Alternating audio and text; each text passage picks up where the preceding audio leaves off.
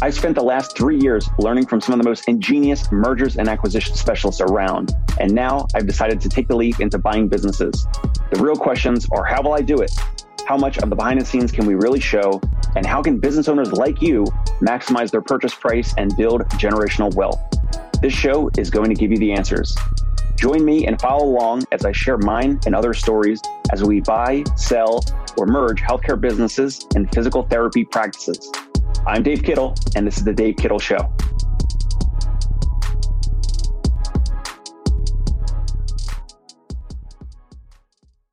Hey, Dave Kittle here. Welcome back to The Dave Kittle Show. Today's episode How to Get the Highest Valuation for Your Practice. We have back on the podcast for the second time Dr. Todd Russell, DDS dentist, founder, and CEO of Empire Dental Arts. You can check them out online at empiredentalarts.com. Dr. Todd, what's going on? Hey, Dave. How are you? Thanks for having me. Absolutely. Great to have you back on. We are going to talk about a little bit of your activity, your organization, and how you're seeing things and valuation and much, much more. If you guys didn't listen to the first episode with Dr. Todd Russell on the show here, they have nine locations and probably counting in the Cleveland, Ohio area, mm-hmm. correct? Northeast Ohio. Yep. Cleveland area. And those were all, all nine were acquisitions. Yes. And you're super busy with that. And therefore, because of going through all those acquisitions, you are uh, kind of putting them all into your portfolio and you're speaking with many practice owners every day. And one of the big components of interacting with practice owners and understanding their timeline and where they're at in terms of some exit strategy or succession plan. The big component of this, right, is practice valuation. So in terms of the conversation of how practice owners, whether dentists, whether physical therapists, physicians, other practitioners, Dr. Todd Russell, how can they get the highest valuation for their practice? That's a great question, Dave.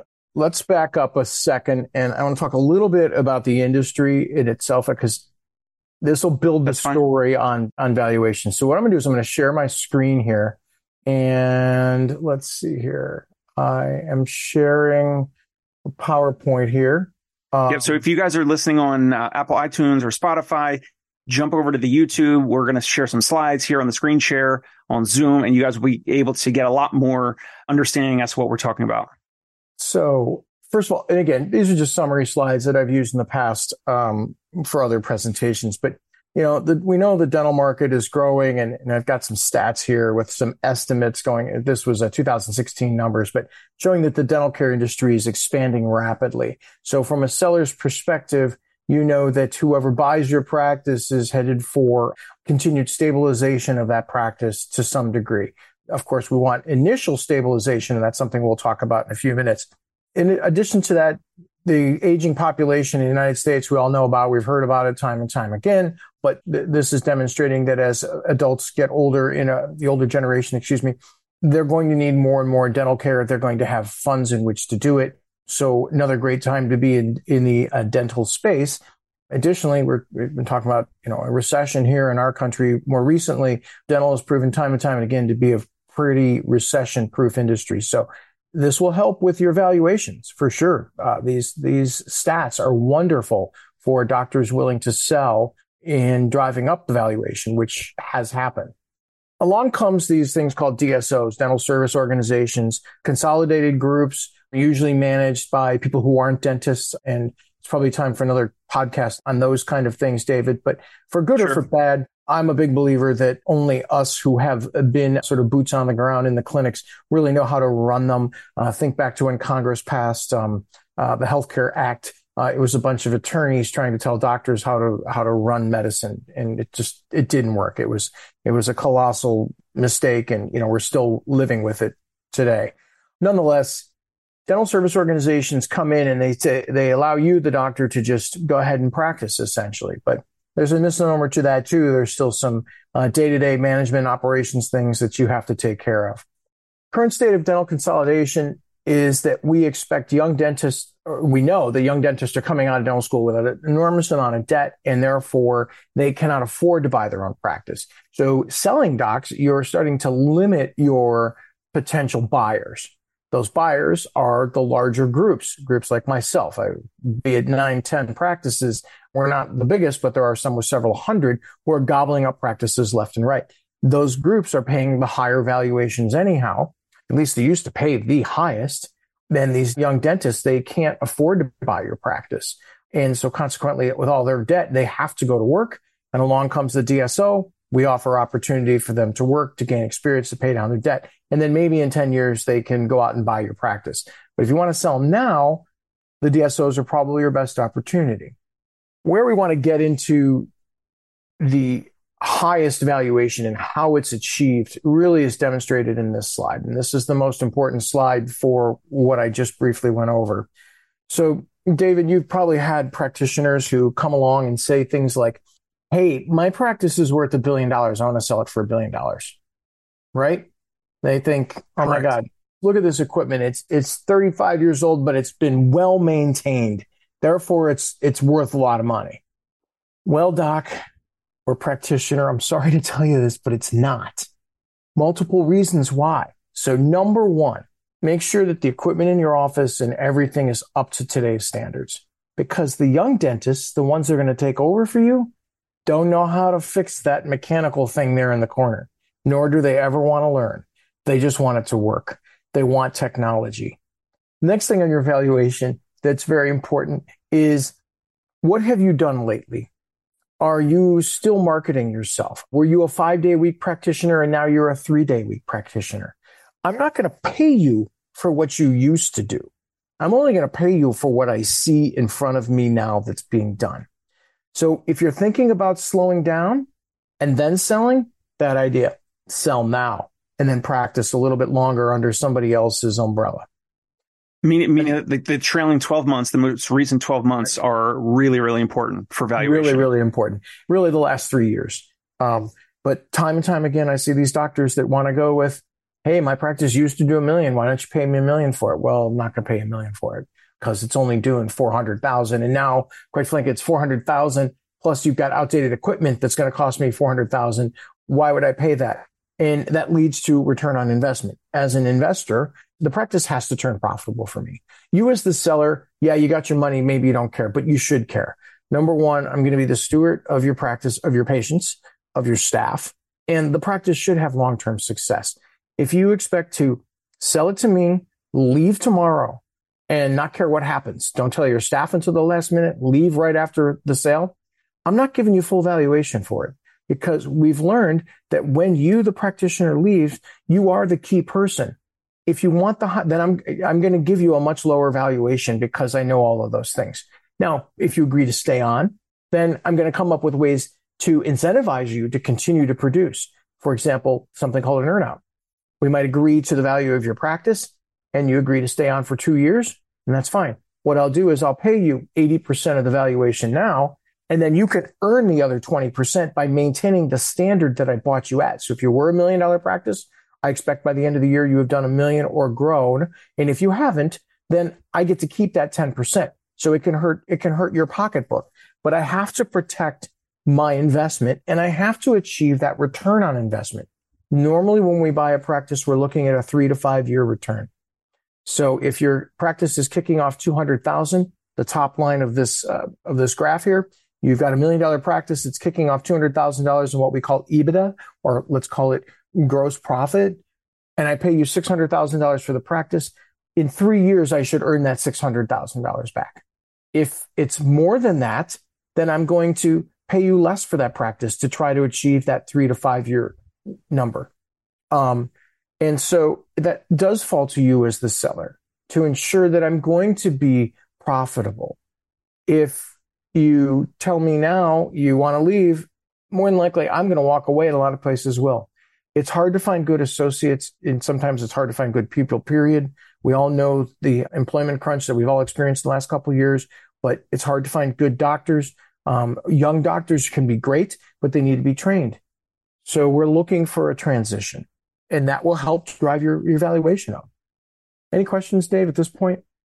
Just a recap, if you're listening on iTunes or Spotify, you won't see this chart here with multiples and variables. So the first line here of different revenue targets, revenue numbers right now. If your practice is doing a million dollars in top line revenue, this chart for Dr. Todd and many other groups looking, striving for a 20% EBITDA margin. So again, like you said, basically like gross margin, gross profit. There's net profit and then add backs. It's, we've done other episodes on it. You could check that out. But basically a top line million dollar practice. It could be dental. It could be physical therapy, whatever it is. If your EBITDA is calculated at around $200,000 for that size estimated sale multiple, a multiple of that $200,000 is a three, a three times multiple. So three times the 200,000 is where you get right here on this chart, the estimated sale price, 600,000 for that practice. So a $600,000 sale price for a practice doing a million dollars in revenue. And then it kind of escalates up from there. So if a practice owner is watching this, checking this out throughout the whole column of EBITDA margin, EBITDA percentage here is at 20%. So is that something that you've created? Is that something like industry standard for dentistry? It's, I mean, probably it's across healthcare and a lot of, a lot of service based businesses, right? Mm-hmm. Yeah, that's the benchmark. That's that's what we want to achieve. You know, doing obviously that's what we're looking for in a practice. If it's not doing twenty percent, I don't want to buy it. If it's not doing twenty percent, um, then in my own organization, then obviously I got to find a way to fix it. And you know, sometimes that means uh, me putting on the bootstraps and going into the office and fixing it myself, right, Dave? We, we talked about that earlier. So yeah, this graph is showing uh, sort of the again, it's a simplified version of what you can expect uh, in the dental industry so a simple, like you said, the million dollar practice doing 20% is a $200,000 EBITDA and it's selling for about three times or about 600. A $2 million revenue practice is selling, doing about $400,000 is selling at a four times multiple that doc can reasonably expect to get 1.6. Again, those are, you could make that number higher. You could get a higher multiple. You might have somebody who really wants to be in your space. Maybe you have built out the technology. Maybe you're willing to stay on. You can eke out another for you know another half a multiple maybe maybe even a, a, full multiple by hitting all of these things so my company what we tell docs is look i'll buy your practice i'll give you a great valuation but there's several things number one you're going to stay on clinically for 18 months to two years we'll start to find an associate but we're going to find an associate after about a year and there's going to be a slow transition meaning you're going to go down to part-time they're going to come in in full-time you're going to do some teaching some introductions so that we can have a, a very easy handoff that also means that the staff stays. And what we're finding is that the staff are just as important as the doctor. Everybody wants to see the doctor. That's my doc, guy or girl, doesn't matter. But more importantly, in our world, they want the hygienist. They love the friendly face at the front desk. That's the person who their kids go to school with or whatever. We want those people to stay. We incentivize them. You can only incentivize them so, so much, but, you know, making sure that they are in the top echelon of the pay grade in their particular job but also keeping the culture. Is our culture, does our culture match up to, to that doctor's culture, which is another important thing for me. It's all about culture. Not every company is like that, but mine is. And then furthermore, the doc staying on, the staff staying on, that maintains everything, equipment up to date, your systems up to date, your profit and loss statements up to date. They're clean. We talk about add backs. So if you're running your car through it, that's great. I don't care who you're hiding it from. You just got to let us know. That's actually, those kind of things are actually increase your valuation because we're not going to pay you for your car once we own the company. That's going to be profit to us and that'll get you a higher EBITDA and consequently or potentially a higher multiple. So, and the third thing, the last thing, the fourth thing that we're doing is our doctors, we're giving you 80% of value of this in sometimes higher valuation, 80% of cash upon close. The other 20% is rolled and becomes stock in our company so that, and again, going to the graph that if you're listening versus watching on YouTube, on the graph further down, it's showing a, a roll up, showing a roll up of revenue of $30 million. So imagine we are 25 dental practices or 20 dental practices doing combined 30 million in revenue, 20% EBITDA. We're doing $6 million in EBITDA on the market right now. That's selling for around 11 times. And that's why the big money players are in this thing. It's for the roll up. It's for these higher multiples. And so you could become a part of that. So if we pay you, if we bought your $3 million practice and we gave you 2.5, we could take your five and roll it into the company and you're going to wind up getting a much bigger, you're going to get, you're not going to get five times, you're not going to get 11 times that 500 you've already gotten. That is your five times, but you're going to probably triple or quadruple your that money. So we gave you 2.5 and then we hand you in five years a check for another 1.5 million. You did pretty well and you wind up getting a much bigger multiple by being a part of our program. But it requires you to stay on. It requires you to be a good soldier. you know, step in line with us, help us to run. You're now a partner. And we're seeing that a lot more. Maybe not necessarily in the equity investment side, as I just described, but more in the earnout side. Or uh, Dave, you and I spoke earlier. Some companies are holding money in escrow to make you stay on for a period of time, which is another way to do, but to do it. But ultimately, what everyone wants you to do is we need to maintain these practices as they are. So if you're looking to sell, got to get your house in order. It's got to be clean. It's got to be up to date. Your books have to be tight. And then your expectations have to be reasonable. If you want to leave tomorrow, someone will buy it, but expect to not get the full valuation. So, in terms of this chart, estimated sale multiple, the multiple increases or it ascends to a greater number with the increase in EBITDA, right? So basically, That's like it, it's a larger practice, right? So it's going to have a larger number, a larger revenue number typically, if it's operated well and performs well, then the EBITDA should obviously increase with the growth of that practice, like your practice, like the parent company, right? Mm-hmm. And so therefore, there's more value there in terms of free cash flow and EBITDA, et cetera. So therefore, a larger practice can garner a larger sale multiple. So mm-hmm. here's a question. So on this chart, the second line, $2 million practice, $400,000 in EBITDA and this chart says a 4x multiple. So hypothetically, you and I, we'd be offering that respective practice owner 1.6 million. Mm-hmm. What do you say to a practice owner, Todd? What do you say to them when they say, well, I'm at 2 million at $400,000 in EBITDA, but they want a 6x, they want a six multiple on the 400. So then therefore they're looking for 2.4 million rather than the 1.6. So if you have a practice owner hypothetically demand that, negotiate that, request that, however they bring it up, if they're looking they're looking for 2.4 in the neighborhood of 1.6, how do you respond? How does negotiations go for something like in that range? Sure. First thing is that's great. We can talk about a higher multiple, but here's the here's the things I'm going to need. I, you know, obviously a site visit. Are you are you up to date on your like I said earlier, your technology? Are you chartless? Are you fully staffed? I would also tell them, look, you might have to, I want to see growth. So what have you done for the last three years? Have you shown me steady year over year, double digit growth, 10%, whatever it is? That'll factor into a higher multiple. If you are willing to stay on and practice, because you're the key driver to this. So if you want a higher multiple, I'm willing to give it to you, but you've got to stay on longer. And you may not like it. And that's, that's the, the hard part. You know, many practitioners, especially in my industry, we're kind of solo artists. And so it's hard for others to tell us what to do. I know I have that at times and you have to be ready for that. So in order to get that higher valuation, you're going to be expected to stay on. You're going to have to have top tier equipment. You're going to have to demonstrate that you have had steady, continuous growth year after year.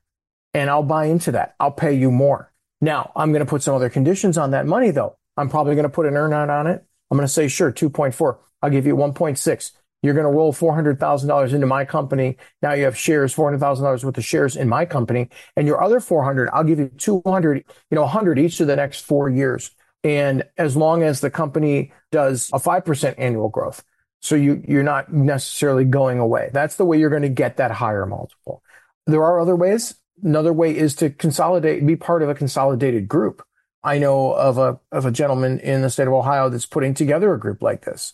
He's taking these two or three million dollar practices spread out throughout the state and saying, Hey, come under our umbrella. We'll package all of you together and we'll get to this $30 million line as a collective group a $6 million total EBITDA, and we'll take it to market and everybody will sell together without ever having worked together. We're all going to be hmm. now sold to somebody. You can do that and you'll get, you'll get 11 times your, well, what you, you won't get 11 times your money. The group will get 11 times, but remember the broker is going to take a chunk of that. They're probably going to get, you're probably going to get nine times. But if I'm telling you right now in your $3 million practice, you get five times. But if you're part of a consolidated group, you can get nine times. You take that all day, every day. But it, it depends on the size of the practice, the, Sure, sure. the size of the group, right? Right. And then how how much cost savings can you measure there? How like are there synergies or not? Are they all independent? exactly. You know, someone who buys that, they might want all the back end and all the all the technology and everything to be integrated across all those offices. So then that might take a multiple hit. You got it. You got it. It might knock it down. And it's exactly what's going to happen. Not everybody's on the same software. So, like I said, 11 times might be the, that might be the pot of gold of the rainbow. But let's say it's, it nets at 10 and a half because they're going to take a half multiple and have to do all that integration, right? And they might be a group uh, that buys this consolidated group out of California and they're trying to put, put a foothold in Ohio, which happens to be a very friendly state for this type of um, medical practice. So they'll knock it down a little bit here and then the broker will take a piece, but you're still getting, you're still going to have to stay on for X number of years. There'll still be money put in escrow. You won't have to buy, probably won't have equity in the company, but there'll be money put in escrow to ensure that you stay on. And if you leave before that, then the money stays with the parent company. Again, in escrow is key there because we know that it, it's paid for. Because what you as the seller want to make sure is if the parent company does go belly up for whatever reason, highly unlikely in dentistry, but if it does, at least you know your money's still there. It's been paid out and it's held, you know, until the, the terms are met. So anyhow, that's, that's a, a less likely scenario these days. It's more about the individual practice being bought by these consolidating groups and actually having ownership for a period of time so that they can generate the revenue and add to it, I should say, their, their methodologies in order to drive the EBITDA up. Um, you know, um, some people are afraid that it's always going to be cutting staff. I think I explained that. My company won't do that. We don't cut staff. We want them to stay. We encourage them to stay. In fact, I ask them to stay for a year, demonstrating, trying to demonstrate that my culture is good. Uh, we want the patients to stay. So we hope that when we do acquire somebody, uh, there are th- some things that are missing from the practice. Maybe they are a little bit older and they haven't completely brought in all the technology. We're going to bring all that in. So What are your thoughts? Because we're talking a lot about multiples and, and valuation here, which is important. So what are your thoughts on these independent business valuations or independent business appraisals? And I've heard or, or spoken to some practice owners and even other individuals uh, in the pre-interviews when doing these interviews here on the show, whether it's an independent business appraisal or maybe it's the broker coming up with this asking price. And there's arguably a, you know, maybe it's an inflated adjusted EBITDA or this or that, or they're, or they're looking for just like a large multiple number, like if it's a million dollar revenue practice, like here. So on the chart, top line revenue of a million, but the broker came up with an asking price that is maybe in the four to seven range. Yeah. Sometimes, sometimes the gap is just too big to overcome, but like, how do you, how do you navigate that? And really, I wanted to ask you back to the beginning of this question in terms of your thoughts around independent business appraisals, whether they're done externally or performed by a broker? Well, it all depends uh, how they're done, right? You knew that was going to be the answer. So it used to be there were these crazy formulas to determine valuation of dental practices. I had one done a number of years ago before I sold my first practice. Anymore, company valuations are done via the EBITDA model. That's really what it comes down to. And so if an independent broker or an independent valuation person is doing it, this is how they have to do it. This is kind of the, the standard now on how we value. The multiple, the EBITDA number, it's going to be torn apart. Everybody's going to want to dive into it and do their own valuation no matter what. I would not spend a lot of money to have a valuation done independently. I would use your accountant. I would maybe talk to a broker who's going to list it for you.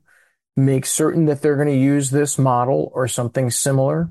A broker is also going to be just like a, a real estate broker. Think residential homes. They're going to use what has been sold in the other in the market, right? As a as a, a to pigeonhole kind Yeah. of Comps, You comparables. uh, comps. Thank you. That's the word I'm looking Yeah. for. We don't see a lot of that in dental, but it still can help. But nonetheless, if the valuations have to be done this way, anyone who is buying, especially these consolidated groups, are buying it based on the EBITDA and then a multiple thereafter. And like we just talked, the, the multiples I'm demonstrating on this, on this, um, this grid that I have here, these are, you know, I wouldn't call them perfect, but they're kind of ballparked, right? You know, three times on 200,000 is about where it should be. Some might get 3.5, 3.75 as we discussed earlier. So a broker I would trust a lot more than I would necessarily an independent evaluator. And the question I have for an independent evaluator is, well, who are you? Check on their background. If you're going to go that route and pay somebody to do this, what's their background? If they said they worked for Bank of America and they used to do dental loans, I'm going to question it, especially in my space. Dental is a different beast. I had one friend once say, uh, two friends, one said, dental's different. And if you don't get it, you don't get it. And the other person said, wow, this is why the multiples are so high in dental because this stuff is really hard. So make certain that the independent valuator, valuer knows the industry. But again, guys like me, my team, companies like mine, we're going to do our own valuation. Another thing that could help is quality of earnings. We run our own, depending upon the size of the practice. Sometimes banks require it. If you're familiar with the accounting terms, there's quality of earnings, there's a, a review, and then there's a full audit. Each one costs more and more and more. Quality earnings is where the accountant's going to dive through all of your data, your credit card statements, all that stuff, and help you to pull out those things that will be add backs and make certain that your profit and loss categories are correct. I would spend money there rather than on an independent valuator because then that's going to give me the true EBITDA number, know that everybody else out there is valuating based on a multiple of EBITDA. So why not get the number as realistically as we can, and then you can start to take it to, to market and you can negotiate your multiple from there. Going back to the headline of the episode of how to get the largest number, the largest valuation for your practice, you had mentioned in a hypothetical, you know, you'll pay the practice owner 80% of what they're looking for, depending on what they're looking for, but maybe 80% of what they're looking for, 80% cash at close, and then 20% either seller finance or you're rolling back into the as stock. So, so I just want to make some differentiation there, right? So like one would be, yeah, into the parent company. So one would be 80% paid at cash at close. And you said 20%.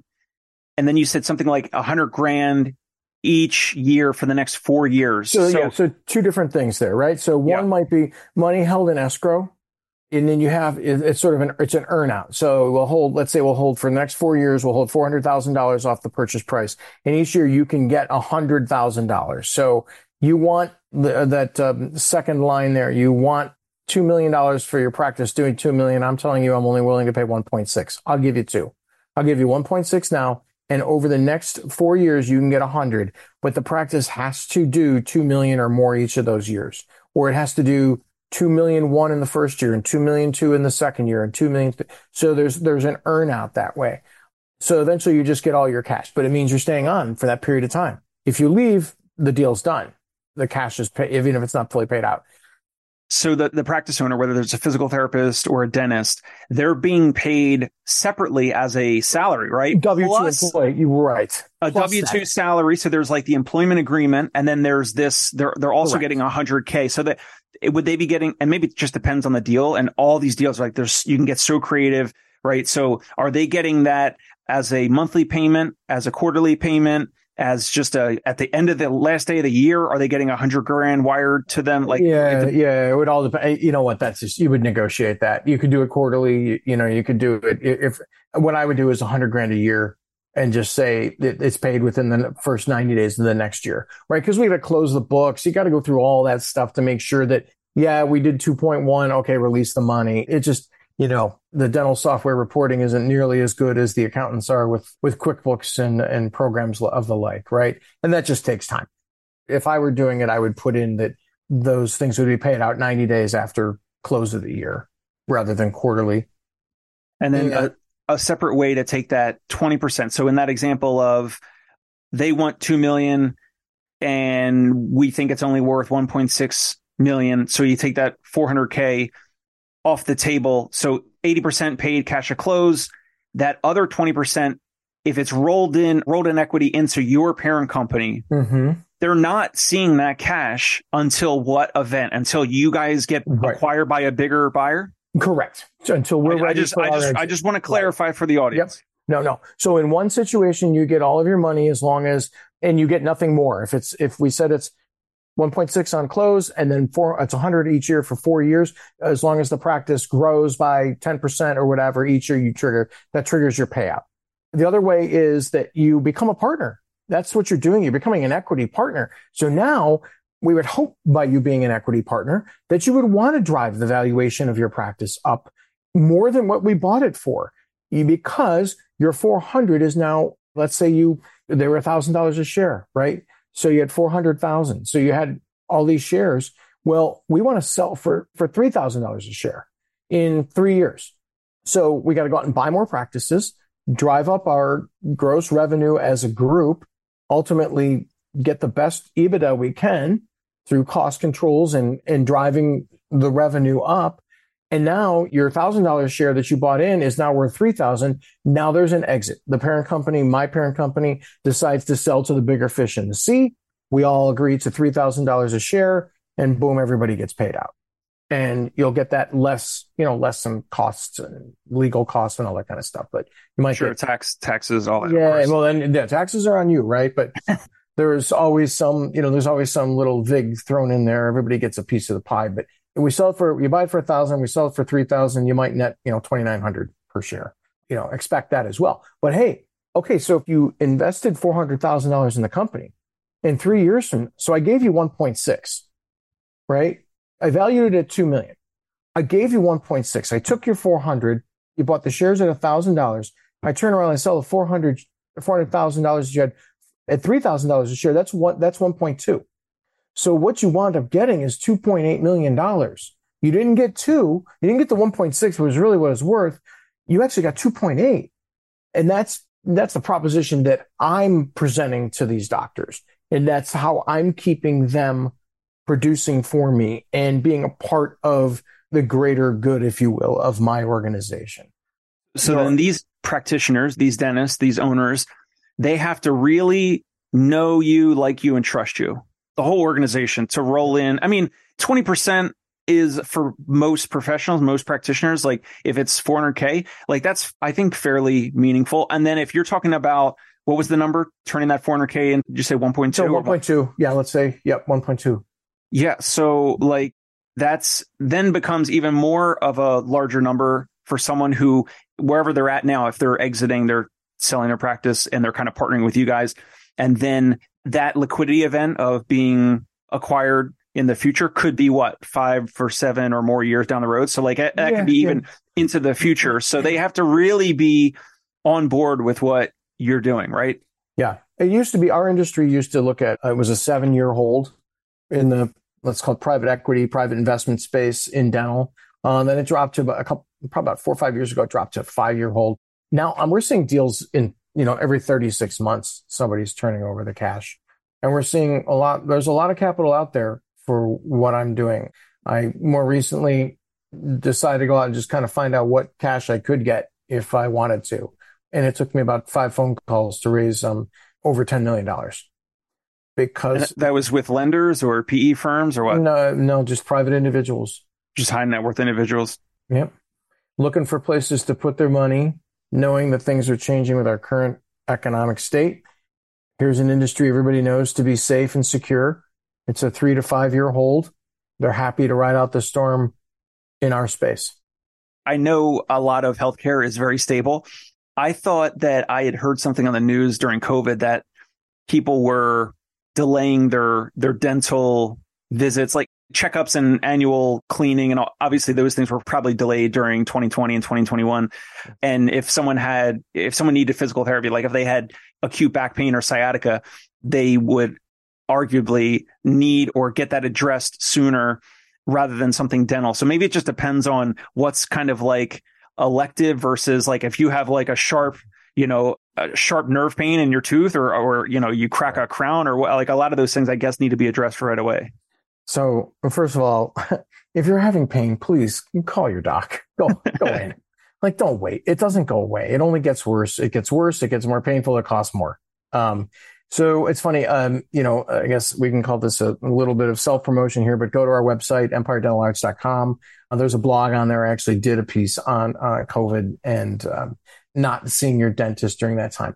The answer to the question is yes. There were people who did definitely did delay, but here's my answer. First of all, I have not seen, nor read about, nor heard about a patient contracting COVID from a dental provider, nor have any of our employees contracted that we know of contracted COVID from a patient. Why? in the medical space, we have been practicing universal precautions since I've been a dentist, since I started dental school. So it's safe. It's a clean environment. We are always cleaning things. We are always sterilizing things. So you shouldn't be afraid. And so while everybody was, then everybody started coming back. And now it's, it's a boom town.